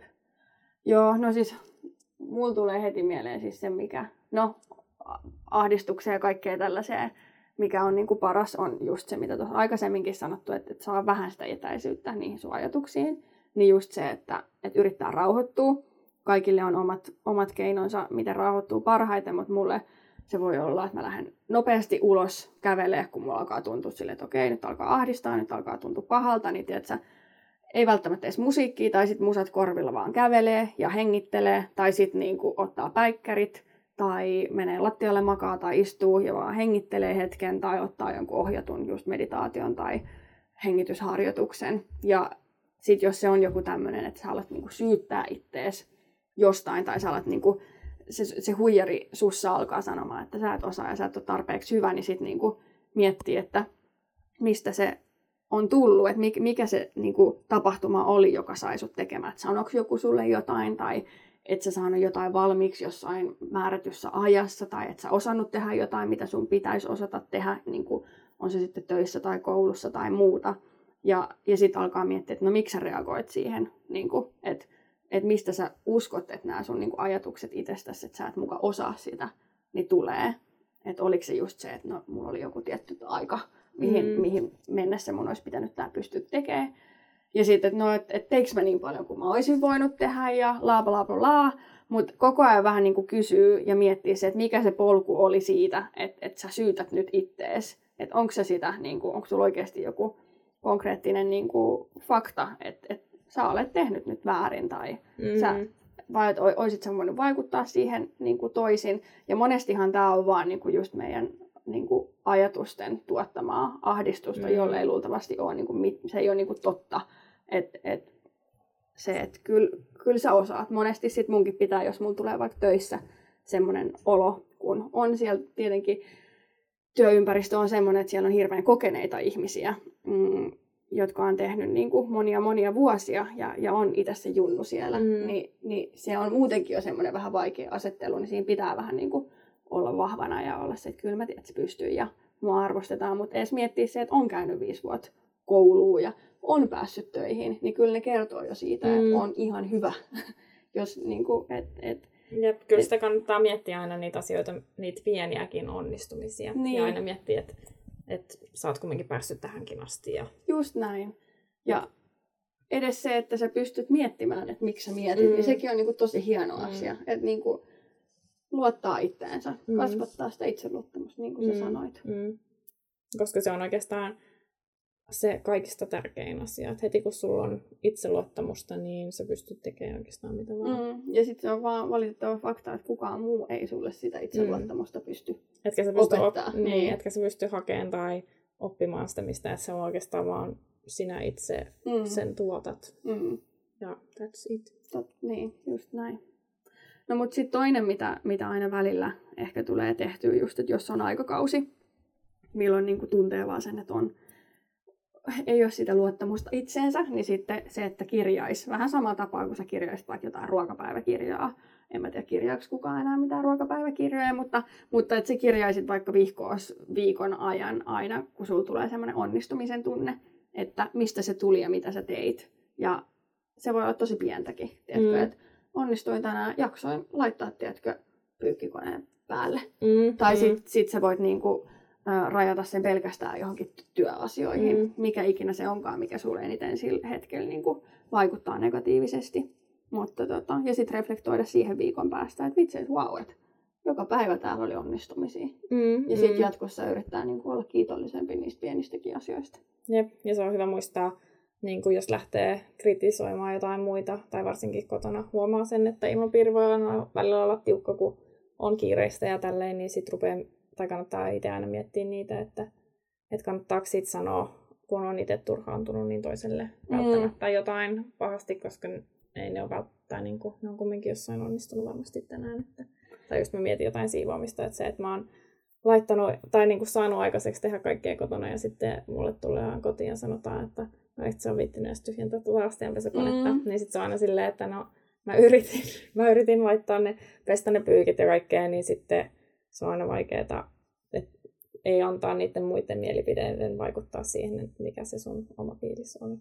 Just näin. Ja ehkä sitten muutenkin tuommoiset voisi jättää sanomat sit niin, toiselle, että niin. hei, et, miksi sä et nyt ollut tehnyt mm. Mutta se on vaikeaa arjessa, tai sitä itsekin sanoa asioita, mitä ei välttämättä No joo, ehdottomasti. Joo, voin, mm. kyllä, voin kyllä myöntyä. Mutta se, että ei anna muiden vaikuttaa suhun niin voimakkaasti, niin se on hyvä taito mm. opetella. On. Ja sitten tämmöistä niinku itsemyötätuntoa, niin kannattaa just kehittää itsensä kanssa, että siihen hyvä sivusto on ihan niinku www.itsemyötätunto.com, koska itsemyötätunto se lisää positiivisia tunteita ja sitten se myös niinku tuo helppoutta ihmissuhteisiin ja vähentää sitä ahdistusta ja stressiä, kun sulla on semmoinen lempeä mm. fiilis itsestäsi. Ja... ja kaikki aina kannattaa yrittää miettiä niin kuin positiivisen kautta. Tai no mulle, ei ite... liika positiivista. Ei, joo, ei. Mutta... Kyllä se pitää niin kuin olla realistinen. Tai siis silleen, että... Mutta no mulle yksi kans, mikä niin kuin rauhoittaa, tai yleensä jos tulee paha mieli tai jotain, niin yleensä mä menen jonnekin ulos. Niin, Tällainen, just näin. luonto. Luonto, se on, se on, me olemme luonnon tekosia ylipäätänsä, mm, niin mm. kyllä se luonto on vaan sit se se, että kuulee vähän, että linnut laulaa, niin tulee sellainen fiilis, Aa, että tämä onkin vaan elämää. Jep, sieltä saa sitä etäisyyttä. Mm, mm. Mutta just vielä tuohon tuommoiseen, niin että et, ei, ei sitä yltiöpositiivisuutta, koska mä itsekään sitä jaksa. On tärkeää aina yrittää löytää niitä positiivisia puolia, koska niitä aina on. Mutta mm. välillä se on fakta, että niinku, välillä voi olla pitkääkin aikaa, kun kaikki oikeasti ihan paskaa. Mm. Ja siis se on, ja se on ihan fine. fine. Mutta just se, että sit sä laat, että se on ihan fanetti, että mm. kaikki on ihan, mulla on huono fiilis, mua ei huvita mikään ja tuntuu, että kaikki ärsyttää, niin vellos siinä oikein niin kuin, tiedätkö, nauti siitä hetkestä, koska sit luultavasti siitä nopeammin sä pääset siitä myös yli. Mm, ja me ollaan kaikki aina sellaisissa tilanteissa vähän väliä, että se ei ole niin kuin, jokainen velloo siellä. Mm, mm.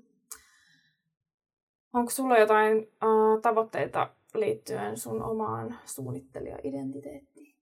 Hmm. No siis, kyllä mä haluan ehdottomasti erikoistua johonkin, vähän kun me puhuttiin tästä, että niin kuin spesialisti vai generalisti. Öö, mutta tota, se on vielä ehkä silleen tietyllä tapaa just vähän hakusessa, että mitä. Varsinkin tälleen, että jos puhutaan nyt se, että olen päättänyt sen, että tilasuunnitteluun aion erikoistua, mutta että sielläkin on valtavasti erilaisia mahdollisuuksia, että mihin siellä, mihin siellä ja just se, että, että onko se joku niin kuin, no luultavasti se on julkitilat tai tämmöiset, mitkä vaikuttaa niin kuin, ää, enemmistö ihmisiin kuin kodit. Kyllä koditkin mm. kiinnostaa, mutta sitten julkitilojakin on sitten taas, että onko se työympäristö, onko se oppimisympäristö, hotelli, ravintola, mitä se on. Niin mm. sitä mä vielä tässä testailen ja ollut ihanaakin töissä, kun on, on vähän niin kuin saanut kokeilla vielä kaikkea ja en ole silleen löytänyt sitä paikkaani vielä ja nyt vasta testaillaan, mutta tota, sitten kun ollaan nyt päästy siihen, että luultavasti siis tilaa ja julkista tilaa, mutta just, että millä teemalla tai millä perspektiivillä, niin äh, kyllä tämmöinen kestävä ekologinen suunnittelu on varmasti niin kuin, tärkeä ja tuun, tuun niin kuin, kiinnittää siihen aina huomioon, koska jotenkin mun on paljon helpompi perustella mulle mun, niin kuin itselleni mun tekemisiä suunnittelijana, kun mä tiedän, että se mitä mä suunnittelen ei rasita niin mm. paljon maailmaa, koska mm, mm. maailman tilanne on mitä on. Me kaikki tiedetään se, että, että tällä hetkellä ei kannata mitään turhaa suunnitella. Mm, niin. Ja just se, että jos sen pystyy tehdä kestävämmin tai ekologisemmin, niin se on koko ajan plussaa. Mutta sitten kyllä varmaan ihan niin kuin lähdetään siitä, että mulle hyvinvointi on niin kuin mielen sekä kehon hyvinvointi hirveän tärkeä osa omaa elämää, niin, niin se olisi tosi mielenkiintoista sillä kulmalla lähteä tutkimaan, että miten tilat, joissa me kuitenkin vietetään sisätiloissa 80 prosenttia meidän elämästä, niin miten sitä kautta me voitaisiin niin kuin vielä edistää tai kehittää tai parantaa meidän, on se sitten mielen tai kehon tai fyysistä hyvinvointia. Ja no, sitten ehkä vielä kolmas, niin mua kiinnostaa siis nyt tosiaan palvelumuotoilu, mistä mä teen tätä mun lopputyötäkin. Niin luultavasti noi on niinku sellaisia aihealueita, missä mm. mä tuun pyörimään. Ja, ja kyllä mä aina vähän tämmöinen, että mua kiinnostaa niinku uusi ja kehitys mm. ja mm. muutos. Että et siellä, siellä mm. varmaan mm. on niinku mun jotenkin tulevaisuuden ajattelu itsestäni. Mites sulla? No mä en oikein vielä tiedä, että mulla ei sille ehkä vielä ole mitään, tai musta tuntuu, että ei ole vielä päässyt just tutustumaan tähän suunnittelijan hommaan, ja silleen sen takia ehkä ei oikein tarkkaan tiedä, että mikä se mun juttu on, mm. että tämän hetkellä, tällä hetkellä mä oon tehnyt kaikkea, niin kuin, joka ei silleen liity meidän alaan, että mä oon just tehnyt paljon enemmän niin kuin, graafisia juttuja ja sitten median niin kuin, hommia, että sitten noi tilalliset jutut, niin niistä ei silleen ehkä osaa sanoa välttämättä, mikä on oikeasti sellainen kiinnostava juttu. Mutta sitten nyt kun mä oon tota mun gradua tehnyt, niin kyllä siinä niin kuin huomaa sen, että tota, tykkää suunnitella käytännön lähtöisesti tai just niin kuin palvelumuotoilun kautta mm. niin kuin ihmisille, että niiden pitää olla niin kuin oikeasti hyviä tiloja niille, jotka niitä tiloja käyttää. Että ei tavallaan halua suunnitella vaan suunnittelemisen vuoksi. Just näin. Ja sitten Uh, no mä haluaisin myös tehdä sellaisia tiloja, jotka on niinku elämyks- elämyksellisiä ja sitten niistä ihmisille tulee niinku hyvä fiilis ja ne muistaa sen vielä, että mm. sitten toi oli niinku hieno juttu tai mm. noin. Mutta noin on ehkä sellaisia, mitä mua niinku tiloissa kiinnostaa. Mutta en mä sitten osaa sanoa just, että mitä mä haluaisin tehdä. Et omalla tavallaan kodit kiinnostaa, mutta sitten julkiset tilat kiinnostaa ja kaikki tollanen. Mutta sitten just myös kiinnostaa nämä kaikki graafiset jutut mm. ja muut, mitä mä nytkin aina silloin tällöin teen, että kaikki sitä kiinnostaa.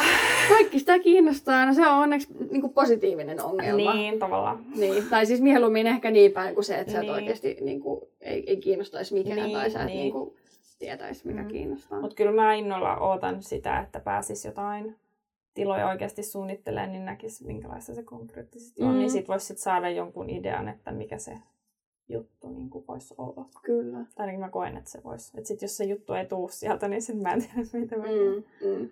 Mutta kyllä mä tuossa itselleni just lohdutin, kävin siis keskustelua Jammun kanssa ja puhuttiin siitä, että, että just kun mullakin on niin monta kiinnostuksen kohdetta ja, ja kiinnostaa yrittäjyys myös, että sit jos jossain vaiheessa lähden yrittäjäpolulle, niin on mulla kuitenkin elämässä aika monta mahdollisuutta kokeilla eri asioita. Mm, et, et mm. niinku, et sanotaan, että jos vaikka aina kolme vuotta keskittyisi siihen johonkin asiaan, niin miettii, että menee vähän niin kuin sun kymmeneenkin vuoteen menee vähän niin kuin kolme sit mm, sellaista mm. kautta, jolloin sä ehtisit kymmenenkin vuoden aikana jo kokeilla kolmea mm, eri asiaa mm. jo aika syvä sy- tai syvällisemmin.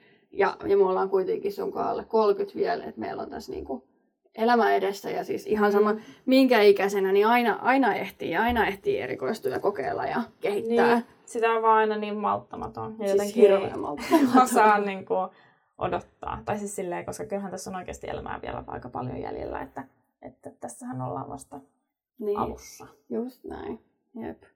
Onko sulla hei sit jotain, tai miten sä niinku pidät huolen siitä, että sä vähän niinku kehität ittees ja meet kohti niitä sun unelmia tai tavoitteita tai onko sulla jotain sellaista, mitä sä teet? No mä koen, että mä tavallaan haluan oppia koko ajan ja oli sitä aihe oikeastaan mitä tahansa, niin mä aina sitten jos mä saan tai mulle tulee joku aihe mieleen, niin sitten yleensä mä keskityn siihen tyyliin päivän ja niin tutkin sitä asiaa ja muuta. Ja sitten no, mä yritän aina löytää sellaisia ihmisiä niin kuin somesta ja muusta, jotka oikeasti niillä on jotain kerrottavaa ja niistä niin kuin oppii jotain. Mm. Et sitten, koska mäkin kun katson noita mun puhelimen statseja, niin onhan se aika pelottavaa katsoa niitä, että kuinka paljon mä puhelimella vietän aikaa, mutta mä koen, että suurin osa, tai nyt suurin osa, mutta ainakin puolet siitä ajasta mä oikeasti kehitän itteeni sillä someselaamisella.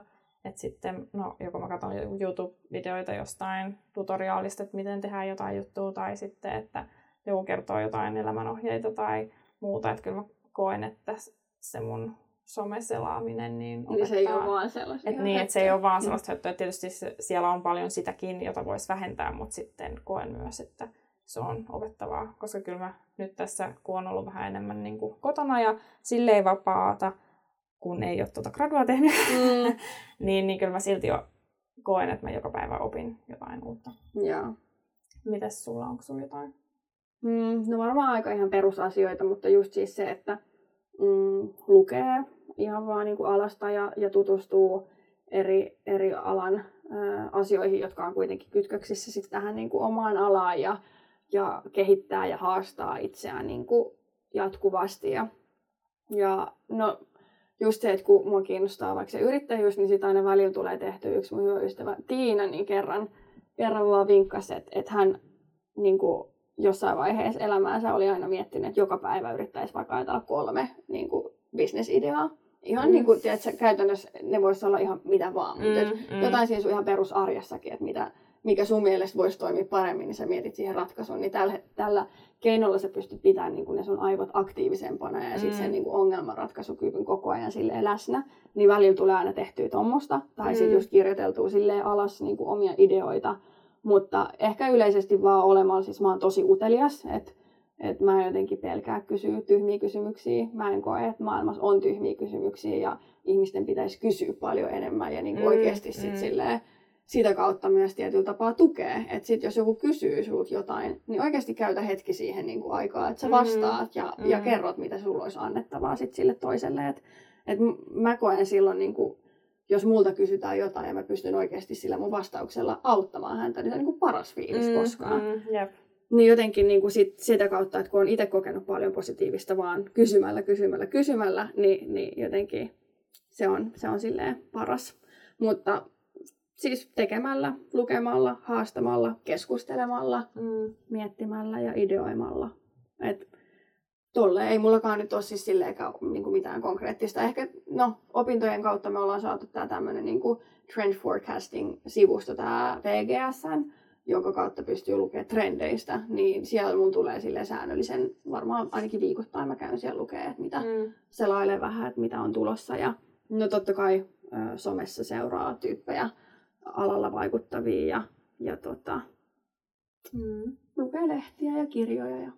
Mm, mm. Sitten just, pitäisi lukea niin, enemmän. Niin. Mm. Joo, no se on kyllä. Mut tai ainakin on... kun, tai niinku, no mä oon nyt tykästynyt tavallaan noihin äänikirjoihin, koska mun ei tarvi lukea koska mm. mä en mm. tykkää lukea, mutta niistäkään ei kaikista aiheista tietysti ole. Ei niin vielä. Mutta, mutta sitten just jotkut podcastit ja tällaiset on tietysti ihan mm. Niin. Mm.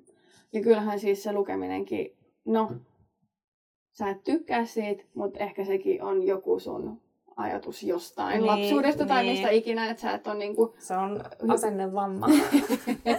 no voi sen noinkin sanoa, mutta et sille, että jos sä oikeasti haluaisit, niin sit sä vaan oppisit. Mm, se on yksi mm, tapa, mm. minkä vaan opettelis. Mm. Mutta totta kai se vaatisi luultavasti sit sen, että sä lukisit jonkun mistä sä oikeasti olisit sille, että wow, ja sitten se sun mm, niinku, mm. lukukärpänen niinku No mulla silloin jossain vaiheessa, kun noi onko se Twilight? Mm, kyllä. Niin ne kirjat tuli, niin sen ekan kirjan, niin sen mä sain melkein luettua loppuun. Mä sitäkään en lukenut, mutta se oli ihan silleen mielenkiintoinen, että mä jaksoin oikeasti lukea sitä. Mutta sitten, mutta en mä oikeastaan muita kirjoja ole niin silleen oikeasti lukenut. Siis toi on hauska, koska Twilight oli mulle kanssa niin kuin, äh, käännekohta, koska No oli, musta tuntuu, että äiti oli aina pienenä pakottanut jotain lukemaan, mutta sitten mm. kun tuli Twilightit, niin siis mähän sekosin. Siis Mä oikeasti mä luin ne kaikki kirjat joku kolme kertaa. Mm. Siis, no mä varmaan sekoisin myös siitä niin kuin Robert Pattinsonista, koska mä olin niin ihastunut siihen. Mutta siis mä vaan luin uudestaan ja uudestaan ja uudestaan. Ja sitten se vähän niin kuin loppu, koska sit, kun ne loppui, mm, mä olin silleen, että no mm. mitä hittoa. Mä yritin pitää sitä kyllä niin kuin yllä, mutta ei mikään kirjasaaga ollut sit sama mm, kuin se. Mm. Mutta sitten nyt käytännössä ehkä toi tommonen itsensä kehittäminen kirjallisuuden kautta, niin se on sitten taas mm. jäänyt silleen tavaksi, mutta en mä sitäkään niin kuin, jossain vaiheessa mä tein sitä tosi säännöllisesti, mutta nyt huomaa, että kun on paljon tällaista tietokirjallisuutta lukenut, niin kaipaa niitä romaaneja ja hömppää ja mm. kaikkea mm. rakkaustarinoita ja mm. fiktiokirjoja ja tuommoista, että et ne on sit... Ja se on ihanaa, kun sä jäät koukkua kirjan. Se mm. fiilis on niin mm. niin mahtava, kun sit sä vaan menet sen kirjan kanssa joka paikkaan ja sä otat sen sporaan mukaan ja sä kävelet sen kanssa ja sä menet kävelylle ja sä oot, mä menen ulos lukea tätä mun kirjaa. Se on niinku, ah, ihan Ja tuollaista että mulla ei ole juuri ikinä ollut, mutta... Otetaan se tavoitteeksi, tää kesä. Mut joo, hei, sit vinkkejä. Mm, nyt käytiin taas aika pläjäys kaikkea, niin kun, toivottavasti meillä oli joku runko tässä, mutta, mm. mutta tota, ää, jos on yhtään tämmöinen kriittinen itseään kohtaan, niin kuin itse olen, niin semmoinen kirja kuin Irti itsekritiikistä, niin suosittelen. Se löytyy ainakin tuota, äänikirjana tuolta Nextorista, eli varmaan myös BookBeatista ja muistakin noista äänikirjapalveluista. Ja, ja sitten jos on niin kuin tälleen, haluaa enemmän niin kuin näistä ajatuksista ja tunteista ja sitten ajatusharhoista lukee, niin sitten Mielenterveystalon sivulta, niin siellä on paljon just näistä, että hei, ajatukset on vaan ajatuksia ja, ja, ja miten niin kannattaa suhtautua ja, ja tota, näistä erilaisista ajatusharhoista, mitä meillä kaikilla ihmisillä on, niin siellä löytyy faktaa niistä sitten siellä on myös erilaisia harjoituksia. Sitten tietysti päiväkirjan kirjoittaminen tai että miettii niitä positiivisia asioita ja muita, mitä kirjoittaa ylös, Mm. niin se on hyvä harjoittaa sitä, että muistaa, että missä on onnistunut. Mm, jep. No siis yleensä siis mulla, jos mä alkaa ahdistaa, niin mä haluan niin kuin jotain järjestystä mun elämään, koska Mm. sit se yleensä johtuu jostain vähän kaoottisesta tilanteesta, niin silloin mä ö, yleensä alan kirjoittaa vähän niin kuin, että okei, no mitkä mun tavoitteet on vaikka niin kuin yhden vuoden, kolmen vuoden ja viiden vuoden tai kymmenen vuoden päästä, tai että missä mä niin kuin haluaisin olla.